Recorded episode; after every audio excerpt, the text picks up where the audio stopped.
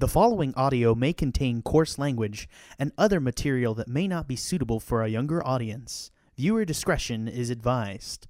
Also, we may spoil anything and everything, so you have been warned.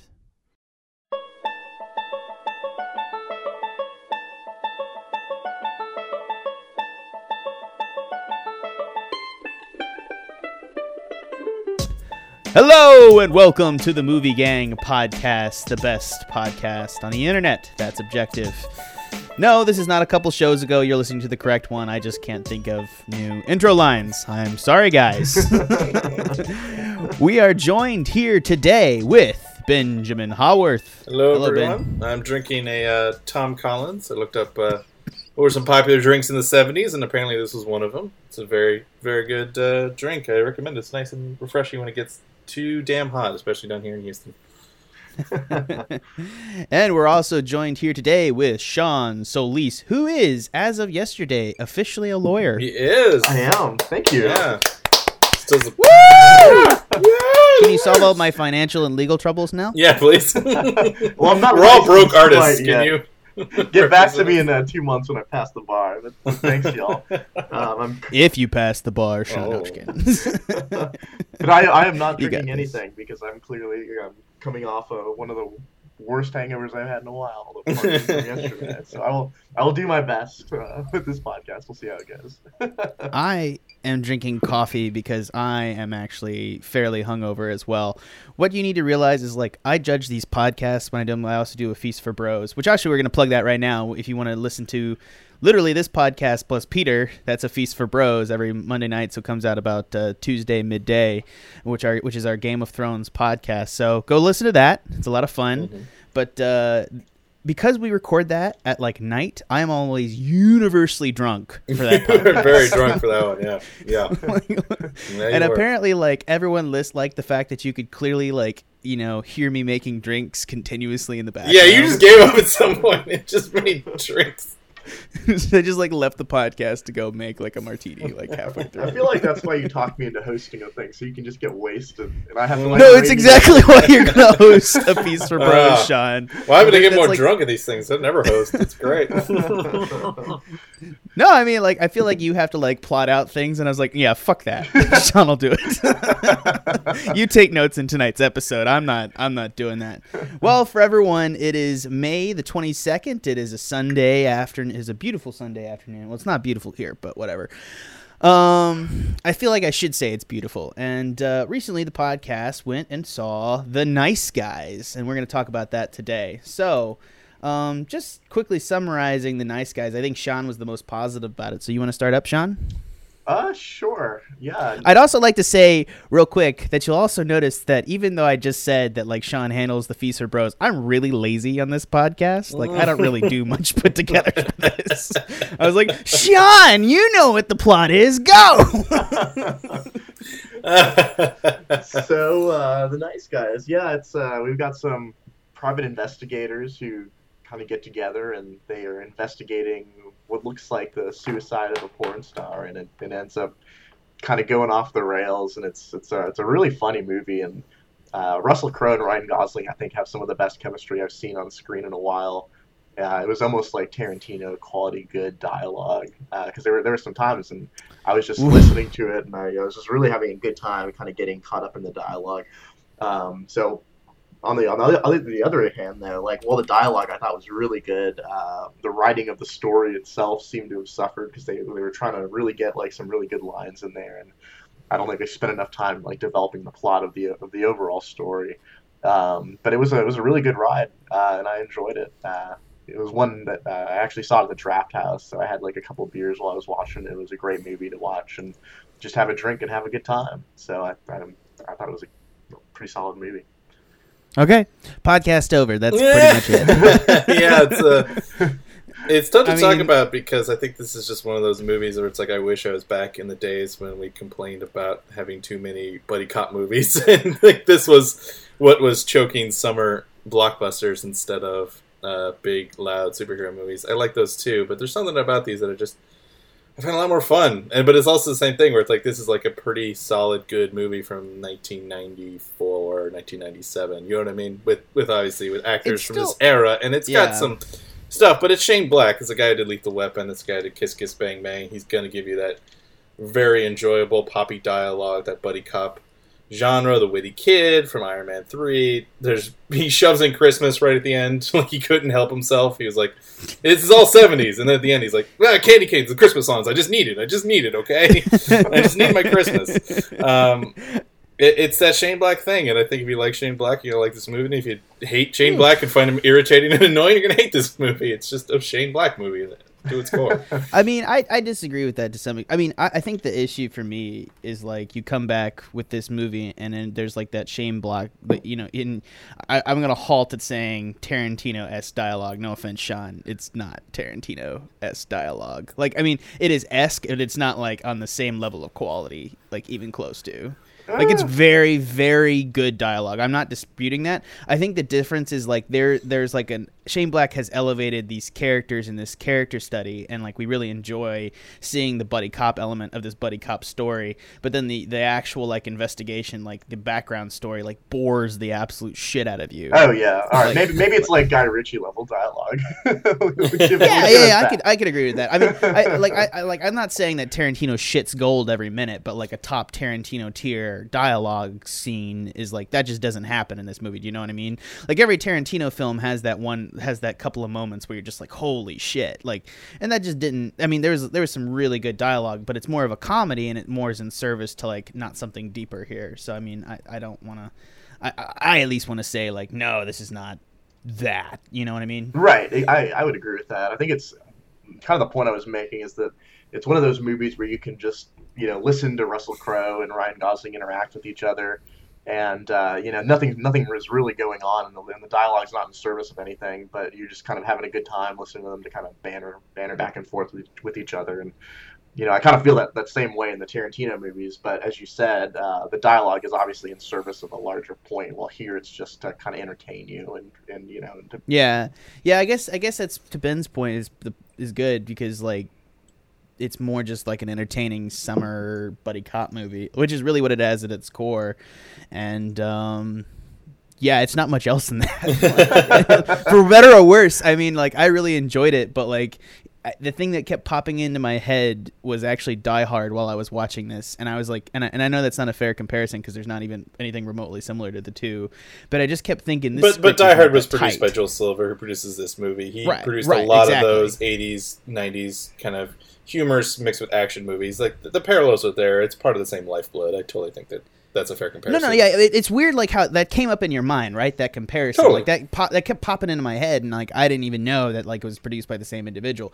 The thing that kept th- that I kept thinking was like, you know, it's funny to me because like the best movies of that era are the ones we watch today. Like we don't go back and watch all the crap that flooded the summers back then. We go back and we watch the Die Hards. We go back and we watch the stuff, and like, and the funny thing is like in comparing this movie with that, like this movie feels a whole lot less tight as a script and that's my big complaint about it is like the overall script is not tight there's great moments great characters great everything but it just doesn't it just doesn't hang together because like the overall plot seems detached from who they are as people and like their come together story doesn't seem like you know it doesn't seem like it all hangs together I definitely agree with. Uh, sorry, go on, Sean.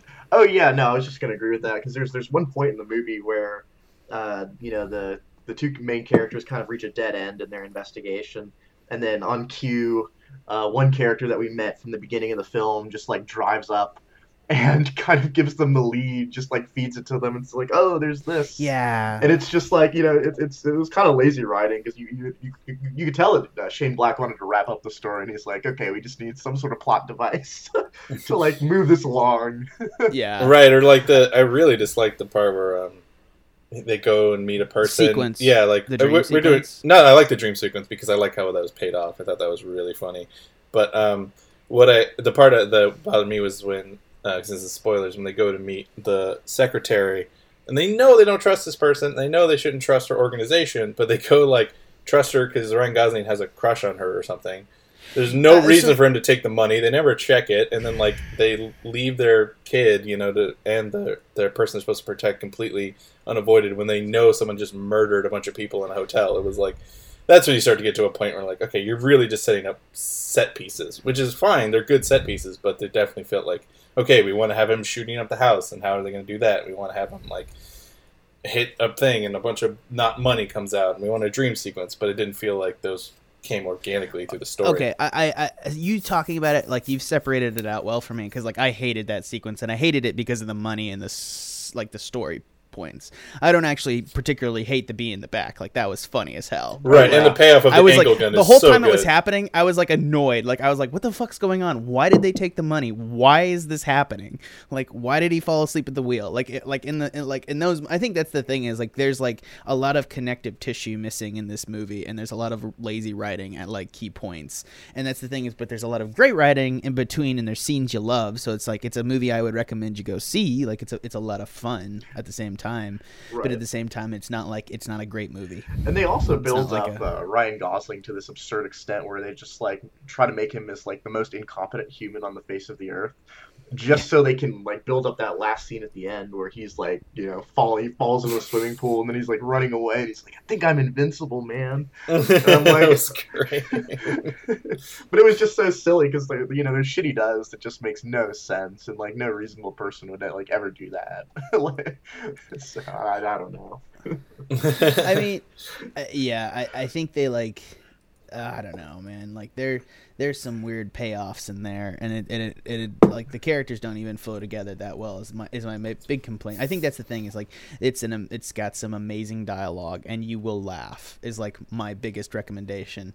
The for the greater point, and I think too the like the kid annoys me not not the not the um not the kid itself, but how the kid works in the dynamics is like why the fuck did they take her the second time to the car show?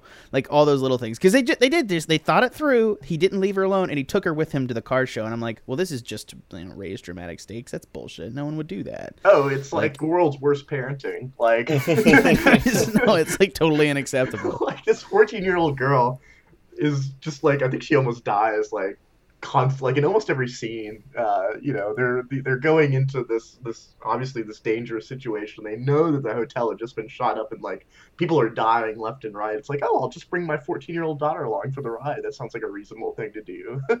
but yeah, you're right. It's just it was just to build up the dramatic stakes and uh, right and uh, and to have that character have payoff at the end as well with her like which is which is kind of that was that bit was weird because she had it like having the uh oh my god i can't even remember the the black lady's name now um but like they were just doing that to like build her up as a mother figure and have her own weird kind of like semi payoff that didn't come together do you know what i mean yeah, Right. yeah. No, because they have Well, the- they have and that's fu- I like that about Ryan Gosling's character is because like he he liked her because in the in the primary impetus of it was that he was good that she was good with his daughter.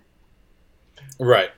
Did you notice that? I like that a lot, and I thought that said a lot. Well, that's the one thing I'll. I might disagree with you a little bit on Jack. Is I think the characters are the best thing about this movie. I think the Oh no, no, characters no, I agree. really- I agree. Yeah, I okay. agree. Because I I was listening to a Q and A with Shane Black, and I definitely think it's like he came up with these characters first. I could tell Yeah. because what he talked about is like he wanted to write the script for years, and he just wanted these characters in something.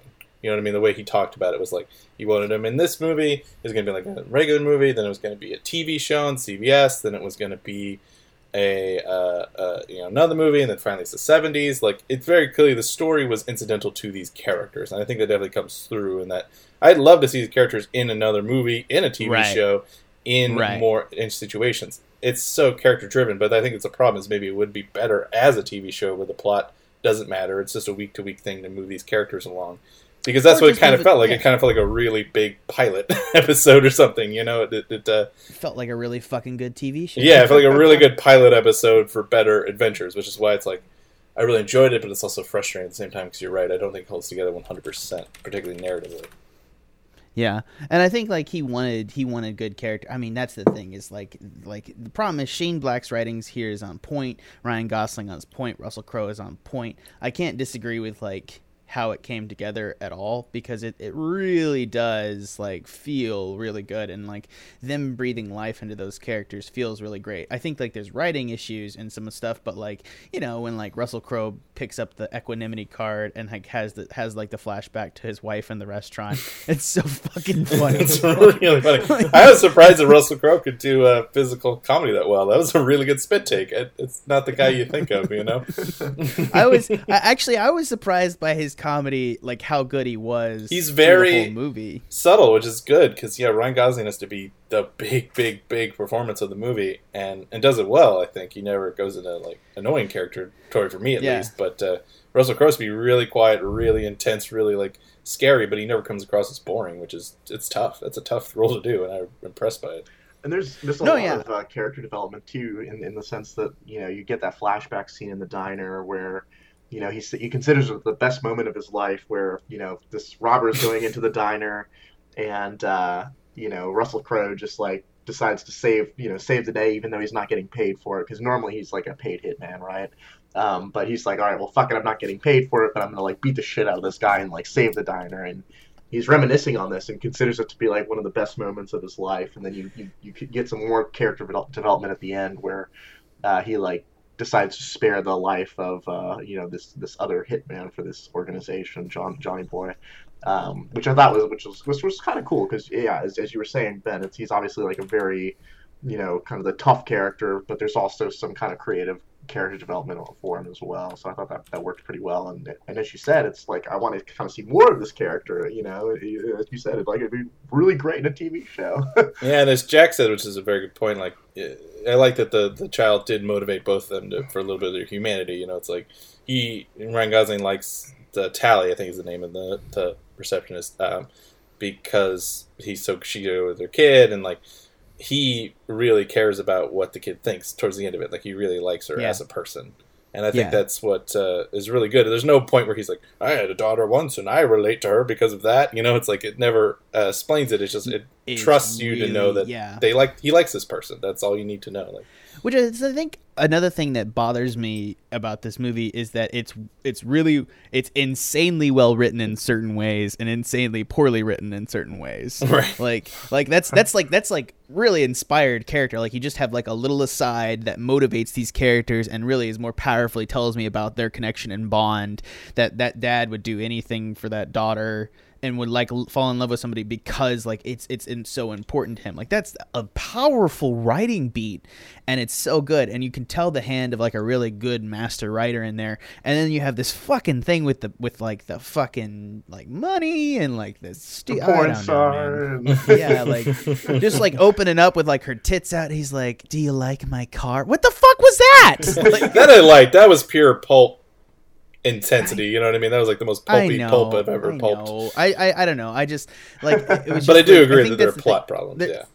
it, it's like somebody it's like it like just feels a bit off do you know what i mean Right. like it's in love with it's because it's the difference between like something that's in love with something and something that like is something die hard is an 80s movie like this is in love with 80s movies And love with think- seventies pulp too. I think definitely. oh yeah seven yeah 70s i mean that's fair i mean like all through there That's what I did like about the movies. It's as seventies retro as you can get. Like every seventies seventies thing that can ever seventies. Like you know they walk through discos. They have they talk about killer bees. you know, they, there's gas shortages. It is seventies as hell, man. I, I appreciate that it just it went one hundred percent on the seventies. Like it didn't. yeah I don't know if that's good or bad, but I kind of like that it committed to it so hard. Oh, and then, oh my like, god A million also of the soundtrack Oh, yeah. holy shit it's the really good. It's a really good soundtrack. like I've already bought that soundtrack. It was amazing. Like it, it, it, it was it, it just had and that's the thing is like there's other elements of this movie that we should talk about because a little bit like the wardrobing, like the costume design, uh character like you know the, the the you know the actor selection as well as like the soundtrack and everything in there. Like there's a lot of love put into this movie and and you can you can really tell it sometimes. Right. Oh, I agree. And as, as you said, I think the thing that pisses me off the most is that the main story arc just was so Just convoluted. Sucks. Yeah. Um, you know, you had uh, Amelia, who was. I wanted the, the dog. I wanted a really good mystery that like I didn't get. Like, because the the weird thing is that the mystery doesn't pay off, and that's a problem because you know what the you know what's happening. I don't know, like Well- maybe fucking forty five minutes. One of my favorite- You know what's gonna happen. movies of all time is uh, The Big Sleep, which famously has a, a, a mystery that is so convoluted. Literally, everyone who wrote it didn't know who killed one person. Like, that's a fact. There's one character who dies that the writer, the screenplay guy, no one knew who killed him. They could not figure it out for themselves. That is a true story. But I love that film because it does have that kind of emotional payoff. You know when there is a one character gets taken down, it means something. And you're right. I think at the end, our big confrontation is between two people who doesn't really matter. And when we finally do see Kim Basinger taken down, doesn't have that kind of same emotional weight. You can do a convoluted story in this sort of pulp detective style, I think, and that's part of it. Is like, yeah, I don't know what the hell's going on. It doesn't make sense, but you have to have that arc where you go, yes, I got somebody, and something major happened. Whereas this, it just felt like, wait, who's that person? Why did that happen? Like, it did leave you. It didn't fulfill either. It didn't have a tight Chinatown. That's an amazing narrative. Everything fits together. Or a big sleep, Right. messy, all over the place. But the ending, I felt like justice and, and, and intensity and emotional payoff. Like it didn't do either, which is a problem. Right. Yeah, I didn't care. So to kind of explain, essentially what, what's going on is like Kim Basinger is this U.S. attorney, and her her kid is like this conspiracy theorist, and, and she's convinced that like her mom and the government. Oh man, involved. dude! I don't. and- and, like- conspiracy theorist is is a loose term for what the fuck that character is. oh yeah. But but she's convinced that like there's this there's this whole conspiracy where like the the motor like the car companies and the government are conspiring to like fuck up the environment. It was just like it was so bizarre and, and the way she was gonna get this message out was she was gonna make this porn video where apparently sometime in the porn video she like unravels this whole conspiracy like just just like recounting did- this is absurd. Did lead to one of my favorite lines in the movie. He's like, "Wait, you made a porn where the plot was the point of the film?" But that was the thing, is like, you know, when Kim Basinger gets taken down, I didn't care. I didn't care what was on the porn Yeah. video. I didn't care when the when the daughter just like randomly got shot after she ran away. Like the story arc, I just I just didn't care. And like as you said, like the really the whole the characters were the point, and that's what made it a good movie. Is it was just fun watching Russell Crowe and Ryan Gosling like banter around and like go on these little adventures. But you know. Uh, I think I think we're all on the same page. That the, the the main story arc really suffered. I, I I do love that line. Sorry, my recording my recording died a little bit. Um, the I, oh, Jesus, I mean, I, it's just like I think that's the thing is like there's little elements like that, like incomplete characters and stuff. Like like I feel like her character was like, and, and that's the thing is they're all chasing Amelia, Amelia, and when you finally get to her, like I think there's like they have a build up for her character, and then she's just like this brat and you're just like you're just like what the fuck? Like because they have it in all the trailers so it did build up this thing. And i, I think that's the thing is like I, I i enjoyed the moment to moment moments of this film but like the payoff and everything else is just super shitty Right. Yeah, like when they they find the porn star out or the uh, the director, the porn director out, like his body is just there in the in the fucking like woods, and they they want to go dispose of it, and they like throw it over the fence into the di- no- the dinner party. I'm like, oh, that's great. there's Like, no like there's no like I, I i'm sorry there's no like impotence impetus for that like it serves like no purpose other than like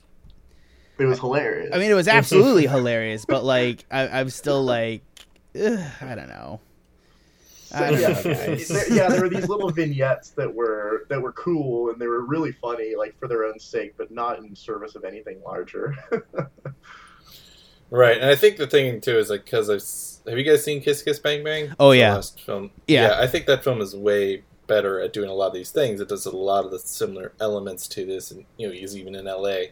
But I think there's a lot better reason why the two main characters are together. There's a lot better like storyline. There's like an actual pretty emotional ending. Like it's not 100 percent perfect either, but I, I think that film just works a lot better on a lot of different levels. Though the meta stuff sometimes bothers me. I don't know. I go back and forth. I guess that's when I am in my life, whether I like the meta humor or not. Yeah. I go between that. That's just more of a taste we, thing. You know this is interesting because it's brought in like i feel like we as a group are like comparing a lot of these movies to like older movies and stuff and i feel like a lot of times stuff like rotten tomatoes and metacritic like their comparison to a movie is very limited to what's recently come out like because the rotten depends tomatoes the the, critic, rotten but tomatoes yeah. score of the nice guys is a 90 is 90% and that's because we haven't had something like this in quite a while, and it's a breath of fresh air. Right.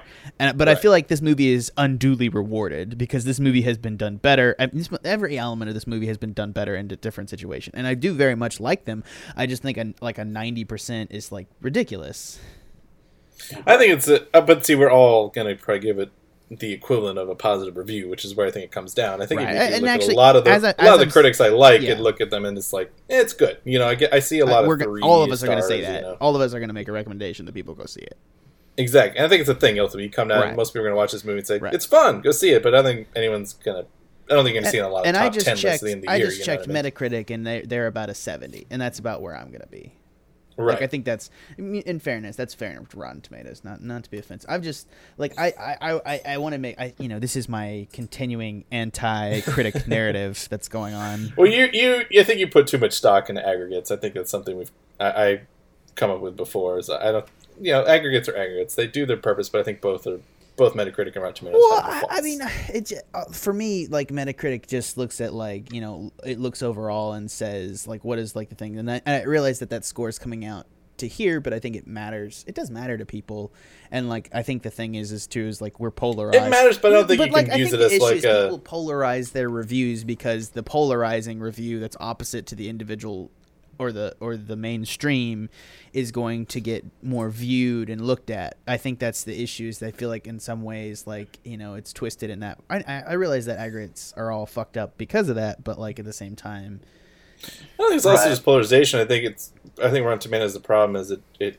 necessitates polarization, which is like, you know, a two point five is good, a two is bad. You know what I mean? So it's like yeah, you can be meh. Both are meh scores. You know, the difference between a five and a six is kind of meaningless. You know what I mean? But Right. according to Rotten Tomatoes, one is bad automatically. Nothing is just bad, Well- and one is good, all good, just good. And I think with Rotten Tomatoes, the problem is, yeah, I think. You look at it. I was talking about a movie. Someone about like Pele. There's this Pele movie that has like a ten percent in Rotten Tomatoes. You're like, man, they hate it. But you read the reviews, and everybody's just like, it's fine. It's just a boring, yeah, not a great Just soccer over- movie. just over You that non-recommended line. Exactly, Right. and this is just over the I would recommend line. I think most people are going to Yeah. come out of this movie, uh, critics, and go, "This is good. It's better than a lot of stuff out there." But I'm not going to put it this exalted. And I'm not going to put it on my best. Yeah, I would. I would never give this like it's not even close to my meh line. Like it's just not in my. You know, it's not. Well, I mean, it is in my good movie. It is a good movie, and compared to what's coming out, it is a good movie. I don't know. And that's the thing is like this. I think this shows you that you should that Rotten Tomatoes really doesn't matter at the end of the day because It know, matters. It got a Okay, okay. You can't say you can't say from a people going to see movies factor that it doesn't matter.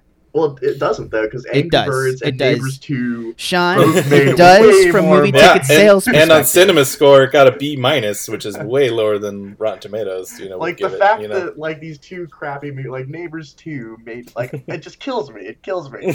like, like, like, go see the Nice Guys. It's actually like a decent movie, but no, everyone's going to see Neighbors Two. yeah, Katie people- is people read actually Rotten Tomatoes, Katie, everyone would go as we are on this podcast, is in Neighbors Two, and I, and she's like, "You want to go see it?" And I was like, "You want to go see the Nice Guy?" And like, we could not come to an agreement on this. like, we literally went to movies at different times, and I was just like, "I'm not, I'm not going to it. Like, I'm sorry, I'm not going to it." no, I agree with I agree with what you're saying, and I think that that's the issue. Is like people like us are more circumspect in giving reviews, whereas people that go see Neighbors Two are like, "Yeah, it's great. It's like the first one. You should go see it." And that's like in relative terms, it's like Jesus Christ, guys. Right, and a lot of people are going to go see Angry Birds. Like Angry Birds is a B plus on Cinema Score. Cinema Score, real quickly, is a review of people who go see movies on the first night it's done, and it's really good at kind of predicting box office uh, longevity. And so, like uh, Uh, Batman vs. Superman had a B, and that was kind of uh, why some people think it dropped really low, real fast, and stuff like that. And so, Angry Birds is a B plus because most people saw it are parents, and they're like, "Yeah, it's fine, it's whatever." You know, my kids had fun, and Nice Guys is probably a lot more people who wanted something completely different, you know. And when a film, this is why something like The Witch gets terrible reviews on Right. CinemaScore because they all want to go see the latest Conjuring movie or something like that, and they get you know a much more slower pace, quieter movie, and they're like, Fuck Even this, though you know? that movie is fucking fan fucking tastic. It's great. Like it's, It's an great. amazing movie at doing it. It's just, and I think that's the, that's the thing is like you know marketing campaigns versus what the fuck happens. Yeah, I mean that's why Drive is a terrible CinemaScore review because it was marketed as fun, action, packed, Oh, fun, it's nothing like that. stuff. It's it's a, it's a crazy art house movie, and I think that's the thing Yeah. is like that like that's the that's my problem with cinema score i mean i don't i don't i think my, my point to you sean is like you saying that it doesn't matter rotten tomatoes matters in terms of box office like the score it gives can be shown to be reflective of like box office like word of mouth like it I mean, all of these Plus- do matter like that's the thing you can't Well, you Angry can't It's all, but it's all part of it. Yeah, like it Yeah. matters, but it's also like nice yeah, guys. no no no i agree with Probably that shouldn't have come out this we early we just or can't- something like that. You we know? can't just ignore it is my point like you can't just say it doesn't matter at all yeah, I mean, it's, it would be hard to like actually quantify like the the effect that it has because I mean, my point is that Angry Birds is sitting at a 43% overall Rotten rating. This is at 90, and yet Angry Birds way, made way more money over the weekend. okay I i, think don't I think know. while it, it, it while it may matter in some in some situation Shit. like you are right things- god damn it it made so much money. Yeah, Oh my It made god! a How lot the more. fuck did this happen? Because point- kids, the point man, like, is, you know, is that yeah, like animated, animated 151 films, million worldwide opening weekend. What the fuck? yeah. Animated Yeah. films sell, and Yeah, but good um, animated films. I mean, that's the longevity of animated. I mean, I hope. I well, hope. and the- marketing campaigns sell. Like I think marketing campaign Right. is way more. Yeah. Minions was terribly reviewed, but it got a billion dollars because that marketing was everywhere. Well, no kid walked by and didn't be say, "I offensive, have but to the go see minions, that." You the know, minions also lend themselves amazing to marketing. Like I, oh, they're, they're they're the golden child like, like of I, marketing. my, my issue with the minions and like the that series is because it is just so well marketed and it's it has an inspired marketing campaign so like not to be offensive i would never compare anything any other animated movie to that movie because like it's hard like it's hard to like you know and like It's so clearly a people in, like, product. people in 10 years time are going to be like why did that movie sell so well and like they're going to make like thought pieces about it i'm going to be like no you motherfuckers you don't understand know. if you weren't there you don't know like how good they were at marketing that shit Right, and that's the thing. Angry Birds is on so many people's phones. It already was kind of marketed for them. You know, that's why it's like, Ah, I don't know. ah, my kid played But, that like, a I lot on like, my phone. I feel you know, like I feel like that has like passed like where it was supposed to be. You know what I mean? Like it's yeah, I like, would thought so too. like everyone. I mean, apparently apparently we're fucking wrong. Like, so, Yeah. like, this is not the first time we've been wrong. We actually have a terrible. We have a terrible uh, rating for Jack was right. So, like, not to be offensive, but like our own bets show us we're usually like we're literally more than like 30, 30 to forty percent off, like universally. Like, we're right about what we like, and what we like is good stuff. okay. They love you. Oh my god. yeah. yeah. Uh, I mean, I I think like I think this stuff does matter, and I think that it's interesting. I think my point was that like it's weird to me that it actually did do this well. I mean, I actually do think, yeah, I guess I agree with the greater reviews that are out there.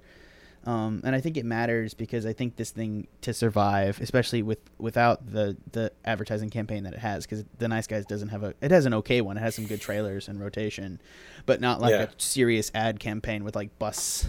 But I mean, I'm Well, sure there's some it's a- stuff, but not like it's got a lot less money. Yeah, Right. the- Yeah, they, the they, they neighbors do. They have a lot yeah. less money. It's just the the nature of it. So it needs good word of mouth, and I think that that's like just on the cusp of being great. And I think that's Mm-hmm. the issue. It's like like I'm not gonna say anyone, hey, this was the best movie of the summer. Like go see it now. Like that's not gonna come out of my mouth. Which is Right, this but I do want to recommend people because I do wish there were movies like this. I wish there was a little more variety. Right, in our but- summer movies. This is a kind but of old summer movie I miss. You have to know? admit to me, Ben, Right. that that's you gaming the system about what about what you want to be. I'm not going to rate it better because I want people to say it. I'm going to be honest about my rating. Right, right, but right, I right, right. will tell people you should see it. You should, You know yeah, I yeah, yeah, mean? no, I get it. It was like this is the best movie out right now. No, Yeah, I I, mean, so. I, I I still think Captain America's better. Well, you like Captain America, yeah. I mean, you, well, I you- like uh, actually, okay, this Shane, is fair. Shane, oh, Shane Black kind of said it in his AMA, which is like, don't, don't just see Captain America one less time. You know, you've already seen it five times. See it like, don't see it a six. You know, that was, like that's actually that was his sort of plea on his AMA. It was like, I mean, I, he likes he likes Marvel too, so I think like he's Obviously, yeah. yeah. He, but he, he kind of wants both. You know, he's not going to shit on it, but he, he knows that like he, I think people just want variety. I think that's when it comes down to when you talk about superhero fatigue. It's like, yeah, okay, there are only like seven or six superhero movies that come out a year, but it's like it's all we talk about. You know, like that's the thing. Yeah. It's like it just feels Yeah. like for three months that's the only movies out. Even though it's other movies, it's like it just gets tiring. That's the thing. Which is interesting because we even had trouble getting people onto this fucking cast to review this movie. right, Oh, right. yeah. Everyone's like, "This sounds great. I can't get on it though." no, no, no. Yeah, everyone was like, "Oh yeah, that's a great idea," and then no one showed up. And I'm just Right. like, I'm just like, not not to be offensive to everyone, those fuckers. I like to plant those fuckers to everyone that didn't show up. Well, I think I think at Maybe. 38 minutes, that's the time, or, or however long we're into it. That's Yeah. the time to test it. there- how many people yeah, 'cause actually listen to the whole podcast? here- Like, can we start calling up people, and then they'll be like, "Hey, like, everyone okay, we here know who now is is here for the long haul. So those fuckers, I'm calling you, Bobby, Peter, Sarah, and not Trevor. I feel bad. Will Trevor was my eventually. fault. well, actually, saw Kevin, this- throw him in there. I saw this movie with Will, so it's like son of a bitch. I know. Come, come and review the, the movie. Do you know like how unbelievably hard it is to like get Andrew on the phone? Like it's I, actually dude, I'm gonna move to the city, and I'm never gonna see. No, him. You will. You will that. straight up not see him. Like he. I know. I'm gonna. I'm, I live near you. and I'll never hear from. He him. has a really intense masturbation schedule. like we even talked about it. He's like, yeah, you know, it's a Sunday, so it's just masturbating. I was like, what? classic, classic Andrew. Jack relationship. Yeah, we shared a room in college. I am not. I am not disabused of those facts. What was kind of funny, um, is speaking of going back to Will, is that like I was watching this movie with Will, and I like it hit me like halfway through that like watching Ryan Gosling take care of a kid is like probably would be like to watch like Will have a child. I got the god. Yes, yes, that is exactly what I thought it would be like. right down to the suit and like the '70s esque style. Oh my god, oh yeah, Will needs to have Daddy, a there are child. there are whores here. Will's just gonna be in a bathtub with his suit on, and his kid's gonna call him like, "You waking up today?" Holly, don't say and stuff. Just say there are whores here. totally something I could see him saying. Dad, there are whores here. that was I will. There were some amazing Is there- lines in that movie. Is there an Oscar for making an underage child say, "Don't say anal and stuff, just say anal"? How you got a parent to agree on that one? I don't know. I, I, I, I have to admit that must have been an awkward conversation. I see Shane Black going in there. He's like, "Okay, parents, she's gonna say some racy things." Also, I, I have to admit, in the first five minutes, I was like, I like literally said out loud, I was like, "Oh my god, this is gonna be a hard R." like, yeah, it was not. yeah. It is It's covered in It is not a light R. blood. No, no, I think that's part of it too. With the, the summer thing, it's it's all kids in the theater. You know what I mean? Kids can't get in this movie, at least the ones that are. Yeah, this is an adult. Yeah, they buy something for something this else. is this know, is yeah. a, not to be offensive, but this is a dude's movie. This is like a dude's. You know, this is like, because this is before. This is you know from the seventies and eight. I mean, this is no offense. This isn't. It's a kind of. It's the kind of movie they made in the eighties about the seventies. like, Yeah, totally, totally, Exactly. totally. It's seventies retro. Right. It's not actual seventies. Right, right, right, right, right. This isn't. like, I mean, this that's that's why Die Hard came Yeah. up. I was like, because it was made in the '80s, but like, you know what I mean? Like, like, it has that it has that Mm-hmm. Oh. vibe.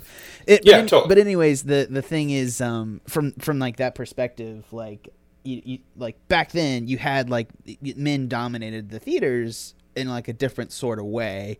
And I think Yeah. like, you know, with emerging markets and stuff, it's interesting to see that like, you know, kids and nerds have like taken over like this large Well, and and women, women go Women- to the neighbors movies a lot. Like yeah, uh, yeah, yeah, yeah. And You know, like uh, that they are trying to broaden the horizon. Maybe not the best ways all the way, no, but I. I don't know. disagree. I think there is there, there is like a large female stoner population that, There that was proven that was proven by uh, oh god, what's the movie? The singing movies. Um, Anna Kendrick. Since uh, Oh, oh, goddamn. fucking a pitch perfect. Pitch Perfect. Yeah, Thank yeah, yeah, yeah. Thank you. I think I think that's the thing is like they're realizing that there is there's an insanely large stoner female market out there, and that's like but this and teens and yeah, yeah, definitely. and and they and they came out for the last neighbors, and they're like, well, you know, we'll make it about girls this time, and then they'll come out in force, and apparently that's what's fucking happened, Yeah. unfortunately. and and kids movies, man. Except for this year, Ratchet and Clank, I guess, but that had like zero marketing. I'm so sorry, dude. Ratchet and bombed. Clank is its own oh. goddamn problem. Like, I, Yeah, we, we don't need to talk about that. That's just a mess. I, I- I would like to do it on a video game shenanigans podcast eventually. I don't want to see it though. It looks so. Bad. played the game. The game is fantastic. I think Insomniac just took the money and made the game or something. I think that some shenanigans Well, were how up the for fuck that. You know, it? How the fuck is it forty bucks and it is like literally literally like more mark. It's, it's literally the prettiest game I played on my PS4, and it's forty bucks. And I was like, what yeah, the fuck? I think Insomniac took the money for the movie and then just kind of shuffled it around. Yeah. You know? well, I mean, that's the thing is like if you, I like I actually went and saw it. Okay, we're way off fucking topic. okay, we'll, we'll do this on a video game topic. yeah, I'll do this. I think we're kind of proved our point by not talking about nice guys for 20 minutes. Well, I think that's, that's can only say so that's much. where Yeah. this is gonna go, and that's kind of sad to me. It's sad to me. I understand it, but it is sad to me. Unlike a thing, you know what I mean? Well, it's tough because it's it's the thing with any original movie or any movie that's not sort of the mainstream. You want to you can't just go out and say, "Oh, why did this fail?" You know, it's something that people said when American Ultra failed, and Max Landis went on this whole rant about how why do original movies fail. I was like, wow, just because it's original, you can't overdo it. I want to see more mention movies like American this. I totally do, but I also terrible. know when you compare, but I also I'm know sorry. when you compare this movie to Lethal Weapon and Die Hard and the classics, it's not going to stand up to those. I accept that, you know. So I'm not going to go out of my way to say that. Even though I want to see these movies more, I'm not going to go out of my way. And Could say, you imagine? This seeing, is so great because like- it's original and different Yeah. and trying to do something a little different. Can you imagine know? having the the breadth of movies that you have, and then just this, this pitch perfect Die Hard comes out? Like, of course it's gonna be a franchise. Like, of course it is. It's a perfect. It's like literally like it and Back to the Future are like perfect movies in their own sense. Right. That's funny too. They're not my favorite movies, but they are perfect Yes. movies to my mind. right. I, I said that uh, my line about Back to the Future is that Back to the Future comes from an alternate reality where Back to the Future is just an average movie. Like it's how every movie should be. Like it's so like just it's just well made. It's a very super Right, well made right, movie. right, right, right, right. And it should be in a movie where every movie is well made like that. Right. It's so rare that it's incredible because of that. No, you know, uh, it's, one so of those good. things where you're like the skill of the individual, like the script and like what they were trying to do was not worthy of the level of skill that the filmmakers had.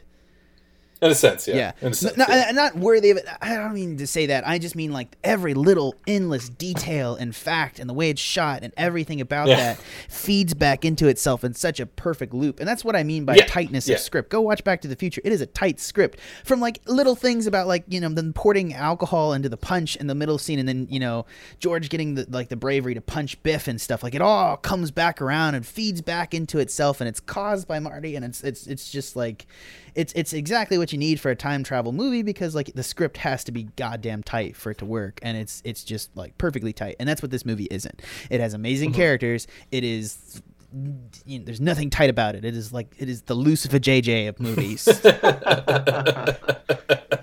It's a good way to describe it. Should we uh, rate this thing? let's do I it think so. all right sean you're up first Oof. All right. Um, I'm gonna give it. I'm gonna give it a seven and a half, which I know I've been giving out a lot of those lately. Um, but I had a hell of a time. Like, it's a great movie. You know, go have a drink with your good guy friend. Go watch this movie, and then go have some more drinks afterwards. You will have a hell of a night, um, just because it's so much fun to watch uh, Ryan Gosling and Russell Crowe on screen. Uh, I really like it. We didn't talk all that much about the child actress, uh, Angourie Rice, but I thought she was great too. she's great Um, Yeah, was- it was- Australian of all things. Yeah. but uh, it was, it's just a hell of a time, and uh, you know, as as we said, like a movie like this hasn't come out recently, so it's good to see something like this back on the screen. Uh, kind of sad it didn't do better, but um, you know, if you really want to have a good night, a fun night, uh, I highly recommend that you go watch the movie. good ben yeah, I think on a on a fun scale, which is like the lamest term ever. yeah uh, it was it's probably a, point five, but on the actual like movie constructed, you know, as we got into it, I think it's more of a. eh, I hate to go a little bit lower, but I feel like I kind of have to six point five. I think it's it's very enjoyable. It's super fun. The characters are great. I want to see them in more stuff, even though more than likely this movie won't justify its cost, sadly. But it's it's it's a lot of fun. It's one of those movies you can enjoy the the humor and the story. But Shane Black's written better movies. It's just the way it is. It's just he's made better movies in this genre and this style. I think Kiss Kiss Bang Bang holds up really well in comparison now. Uh, I think it's just there's there's better movies out there, but I also wish people would see it. You know, I, I do want these kind of movies in theaters. It's a fun, exciting, different kind of summer blockbuster. It's not uh, anti-summer blockbuster. It's just you know something from the past that I kind of miss a little bit. So for that, I enjoy it quite a bit, but I can't deny that there are there are problems. So six point five.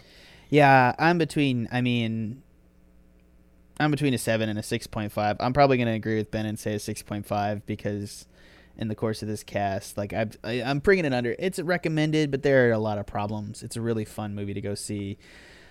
Um, for all the reasons I've said before, I don't feel like reiterating. it's weird. I don't know if we're all hungover. It's summer. It's hot. But I don't know. Something about this cast. I mean, I, I think it's hard to have a movie that you're like, oh yeah, it's good, but then you like you don't feel like I don't I don't feel like championing championing this movie. yeah. Like I, Yeah, I I just mean- it didn't inspire like oh yeah man this is the best thing in the summer like it, it didn't happen for me so like and I'm like yeah it's good you should go see it six point five it's not a five Yeah. as I've established as meh I still haven't changed Mm-hmm. my fucking uh, Batman v Superman score so I'll, I'll Right, because because like it has to go lower because like five if five point five is Batman v Superman like this this just breaks down like it breaks down hard so Yeah. the Batman vs Superman paradox. Is it's we'll it's call really it. a thing. I've like broken my own. I don't know. I don't talk about it. I'll, I'll deal with it eventually. I'm just like in denial about it. All right, two six point fives and a seven divided by three comes out to six point six six six six. Which way do we want to put it? Like we can we can round up or round down. What you guys? Six point five or seven? Uh, Uh, we'll give it a six and a half. I, I mean, Yeah. it can be a yeah. it can be a seven. Two of us rated a six and a half. It can be a like. seven because technically, if it rounds up, it goes to seven. All right, Okay. Let's be positive. All right. Yeah. Let's be positive. All right, it's fine. Yeah, because I mean that's the thing. I think it's, it's we'd all agree that it's uh, you know it's it's fun, but Deadpool was more fun, and Deadpool was a better movie. so I there's- disagree with that, but that's a different cast. That's We'll do it. that later. That's a yeah. That's a little bit. Wait, did we? What do we give? Do we not? Do we rate Deadpool? we never did Deadpool. No, we never did it. God, we Huh. should have done Deadpool. We should have done Deadpool. At the time, I think we were all tired of Deadpool. There's just so We- much marketing. of it. were. I think we're all we like, were. I remember that was when this was. That was like right as this started up. That was like Deadpool had been out like the same week that like. No, that's not true. That's not true. Deadpool came out and Bobby was pushing for less superhero movies.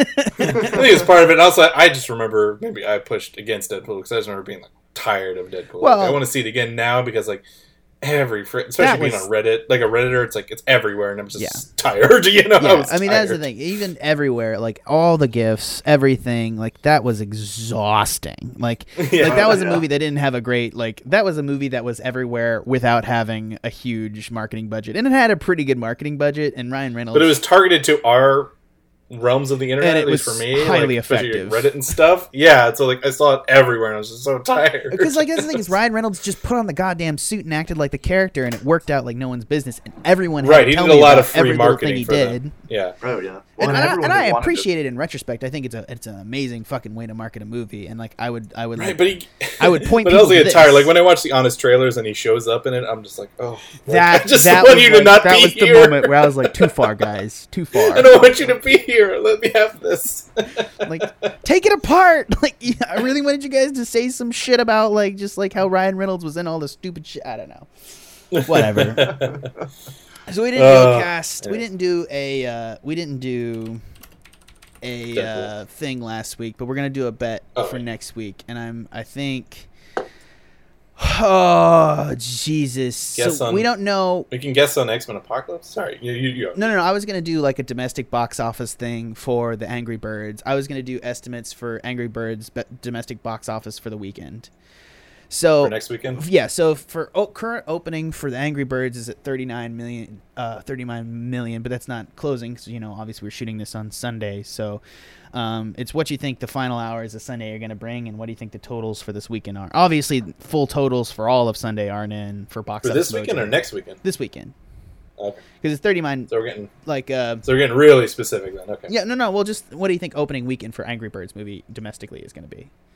Okay. Well, didn't they already extrapolate? I thought Box Office Mojo had already. Extrapolated Yeah, that's what I was asking, since So we already- Yeah, kinda- well, it's It's 39 million, but it's not like it's not like you're still going to be in the same close range. I don't want to bet like wildly on the Angry Birds because we just have no okay. idea. So we're just gonna go down to the point, you know, thirty nine point whatever. well, no, it's not. It's extrapolating, but like that's incorrect. Like, do you think it's not? Oh, whatever. Fuck. Whatever. What, what were you gonna do? We Ben? need a better bet than that. Fuck you guys. I was gonna say estimate for. I was gonna say estimate estimate for X Men Apocalypse. Yeah, So RT like we'll know score the or estimate what? at least.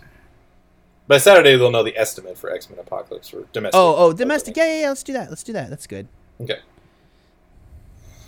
Um, you want to start? No, you're gonna start because you came up with the I'm gonna bet.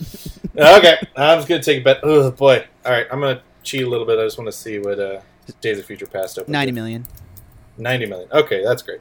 Um, I think maybe because the box office has been a little bit, and I think the marketing, a little, not as many people are as hyped for this. I think as Days of Future Past, I'm going to go a little bit under, and I think it's going to be more like 82. 82 million. That's what I'm going.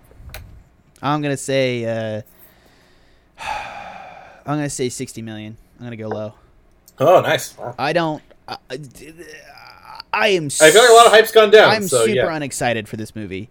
I am. I feel like a lot of people are, super unexcited for this one. I'm not gonna go see this unless you people force me to do it on a cast. Like I have no desire to see this movie. We may skip next week because both options. I don't think anyone wants. No, to- none of us want to do it. Like I'm, I'm like, let's Yeah. go. Let's like, let's do a review of like my dinner with Andre. Like, I please could totally do that. Like I'm I will like, I'm like, fuck, that. fuck what's happening. I want to do a classic movie. Like, fuck this. like, I have no desire to see this movie, and I think that's a reflection of like, even like, even as much as I'm against like, like superhero tiredness, like, I'm not tired of the Marvel series. I am tired of these outside series is trying to copy Marvel and suffering and not doing it well. And I feel like X Men has not done it very well. And as much as like, I hate Days of Future Past. Yeah, I yeah. really fucking hate it. I really deeply fucking hate that movie. And I love, I love First Class. Uh, I thought it was a good return to form. And then you know, fucking Singer just coming back in and like doing his stupid thing. Yeah, if you didn't like the one that was well reviewed, I don't think you're gonna like the one I'm here. not, really hate the one I'm that not, was. I'm just gonna hate it, and that's the thing is like I know I'm gonna dislike it, but even more so, I do feel like people are tired, and like, and, and I hate saying that. I hate saying that, but I do I do want to believe that people are delineated enough, seeing poor reviews, and there's a good super, there's a really really good superhero movie in theaters at the same time. Right. Right. Yeah. So I'm I'm looking at the foreign totals, and it it uh, it only made 103 million uh, foreign versus uh, Days of Only. Future Past, which made 172. So 172 versus 103. So there's obviously wow. a big drop off. Uh, I agree with Jack. Um, I actually think it's going to be less than 60 million. I think I'm going to go uh, Jesus, 55. you cunt. Damn. Sorry, I don't. Yeah. Should have gone. I should've gone apologize to our 75. Oh, well. viewers. I should not have said that. Um, Oh, well. Jesus. I should. I mean, he's still an asshole. I'll just come up with something better. Um, sorry. Um, what did you say? Did you go? Wait, did you say 59? No, I said I said 55. Oh, okay. Just- I I- he just- went one He just boxed. He just boxed me in by five million. It's not gonna matter. Oh, okay. It doesn't matter. It's the not gonna be it's the same between five idea. and sixty, you dick. I wanted the low bet, you bastard, because I, I feel like this one is gonna. I mean, my point is, like, I do feel like this one's gonna drop low. I do feel like it's I- gonna drop Yeah, low. I, I feel like people are tired. There's something about it. Just some general feeling that people kind of. Well, tired it's like of it. Uh, but that's that's not worked for any of the Marvel movies. Like everyone said, is tired. Everyone's No. like talking about Captain America after uh, after like we were super exci- we were super tired after Superman v Batman and like and like we and you know it still did gangbusters. Like it did great. You remember Superman with all its issues made 100, 850 million. Yeah, I mean, I I, Made I, I a ton don't of money, accept this tired much to- thing. Like it's not like the box office is gonna like support these movies. But As long as so it's, uh, many- I think the difference is like there's not enough. but the difference is in hundreds of millions. It's just it's still gonna make a shit. Well, it's gonna of make a shit ton of somehow, million. It's know? just like domestic opening weekend. I think like it could slow burn and be okay, but like the word of mouth is not actually going to affect the opening weekend. Well, X Men always made not as much domestic. I mean, it made 200 million basically every single time. It's just Days of Future Past jumped up in foreign totals. So if the foreign totals are down, that's gonna Well, I think also it jumped that because it jumped up in terms of like the production. But no, I guess I guess the other one has a similar production budget. Well, I just think things have changed so much. Yeah. And, uh, between though Foreign. between like Batman vs Superman, Deadpool, Captain America, and now this movie, I feel like if we like make our movie gang like review this, like Bobby and like we'll like people will revolt. like, Bobby, Bobby have- has already revolted, and she's not here for this. yeah, I think I think uh, Dinner with Andre might be the best. Something- like we have to do something esoteric, It's- or she's gonna lose her goddamn mind. It's gonna. It's uh. It's it's super. Uh. It feels like protest. Like no, fuck, fuck you, Alice in Wonderland sequel. Fuck oh god, is that coming out next weekend? No desire Yeah, to that's, see it. I'm that's the only like- other option we have, Jack. Like it's not a good. Oh my god, no, yeah, my dinner with Andre. Chen for my dinner with Andre. Instead of these CGI just billion dollar franchises, we're doing My Dinner with Andre. Two people talking for two hours. Fuck you, Hollywood. This has been the Movie Gang podcast. We Are did- we gonna talk we, Eyes On? we are, we are. I'm gonna get We that. I gotta okay. close out the goddamn show, Dick. All right, always. This has been the Movie Gang Podcast. Please like and subscribe to us over on Podbean as well as we're on most of anyone. We're on Google Play, Android, iTunes. Go and write us a review, give us a score, subscribe to us, go to Facebook, give us your likes. We'd really appreciate it. Every little bit helps. Seriously, every little bit helps. It's nice. Give us a question. We'll answer questions. No one ever gives us questions, you know, because they don't love us. Um, but uh, yeah, ask us facts, ask us anything. Just a general plea to get out there and give us some support so we can keep doing the things we like doing. Uh, you can tell that we're a little bit tired from certain kinds of movies. So tell us what you want to hear us review, and uh, we'll uh, work to make it happen. Thanks, guys. Um, but moving on now, uh, I wanted to put in a little buzz uh, for my friend who's doing a uh, who's doing a blog called "We Drink and We Know Things." Um, it's an interesting blog. It's a I don't know what they really do. They do like movie reviews and some other things, top of Game of Thrones. Just a general nerd blog over by uh, my friend Shonik. So if you want to go check that out, check it out. It's pretty cool. All right, to close out the show, we had uh, Ben had something that he wanted to say. So instead of doing a, a bet this week, we instead talked about. Oh yeah, Ben, what was your score? It was eighty three million, right? Yeah, eighty two. Let's just say eighty. This is too solid eighty. Okay. Because like we, will have other people that'll come in. I don't know where they'll be, but yeah. yeah. Anyways, but we, you wanted to close out the show talking about uh, iZombie because you just uh, caught up with the show, right? Yeah, I've seen the show before, and I, and I but I was behind on the second half of the second season, and I was uh, last night. I had five episodes left, and I started the first one, and the cliffhangers are so damn good. I binged the entire thing instead of like two in the morning. This show is so much fun. I cannot recommend it enough for people. It really scratches that Buffy kind of genre itch that I just love. It's procedural. It's about a it's a silly premise, but it's very fun. It's about a woman who's turned into a zombie. She is a she's not full Romero, she says, but she will become it if she doesn't eat brains of people. She works as a mortician, so she eats the brains of the deceased, murdered victims, and helps uh, that helps her see visions of those people's previous memories, and that helps her solve the crimes. But there's also these long, ongoing story arcs, much like Buffy. So there's sort of a villain of the week story, but this is more like a Law and Order style. But there's big bads each season, and there's lots of great fun story arcs and exciting who did it and kind of soap opera elements.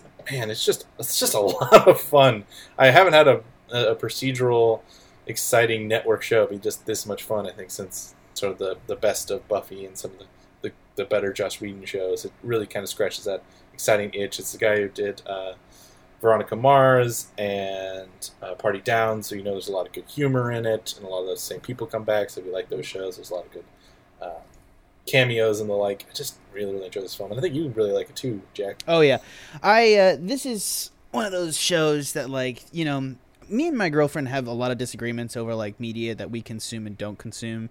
She's a Bachelor fan, and, and I don't. I actually like, if I'm being honest, and I doubt she'll listen this far into the podcast, but like, I don't hate the fact of what she watches. Like, people have choices and like to consume certain kinds of media, but it's weird to have crossover in things that we both truly enjoy. Like, there's stupid things that we both watch and enjoy. Like, she refuses to watch Archer, but like, we'll watch Drunk History together.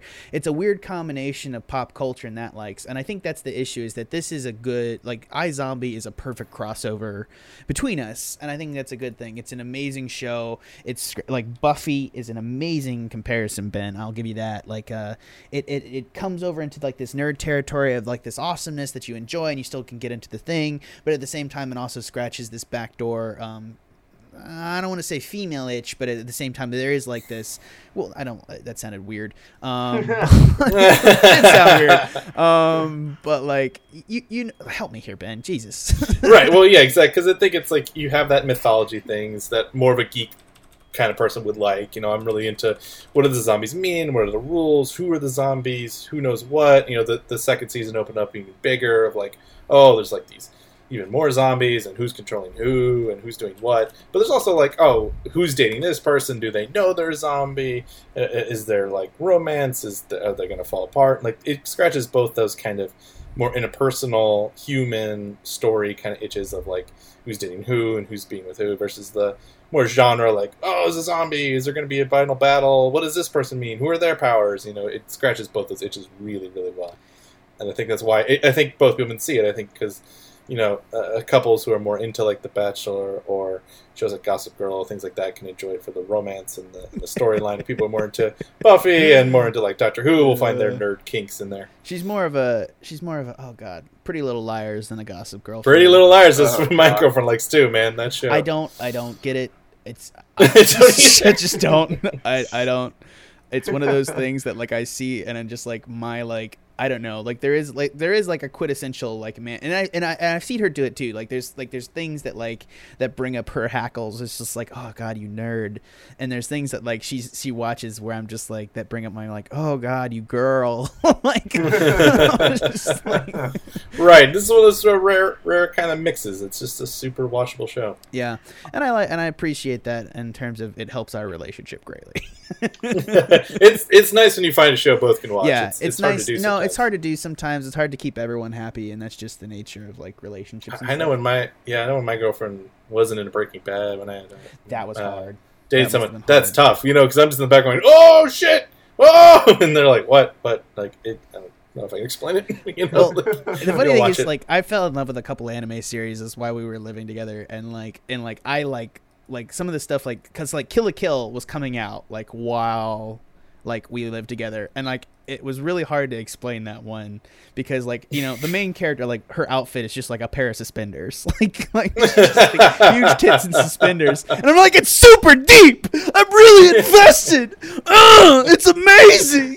Like Trevor would be on the phone and he'd be screaming in the phone and I'd be screaming in the phone and she's like what the fuck is happening? Like, I, know, I, I have no doubt that like that is like a perfect like bizarre like neckbeardy video of me that I just like I just think is probably hilarious. But like at the same time, like I understand like some people seeing that and going, "Oh my god." Well, y'all, y'all sold me when you told me that uh, Rob Thomas was writing because uh, I, I saw uh, Veronica Mars. he makes so many He's so amazing references to himself.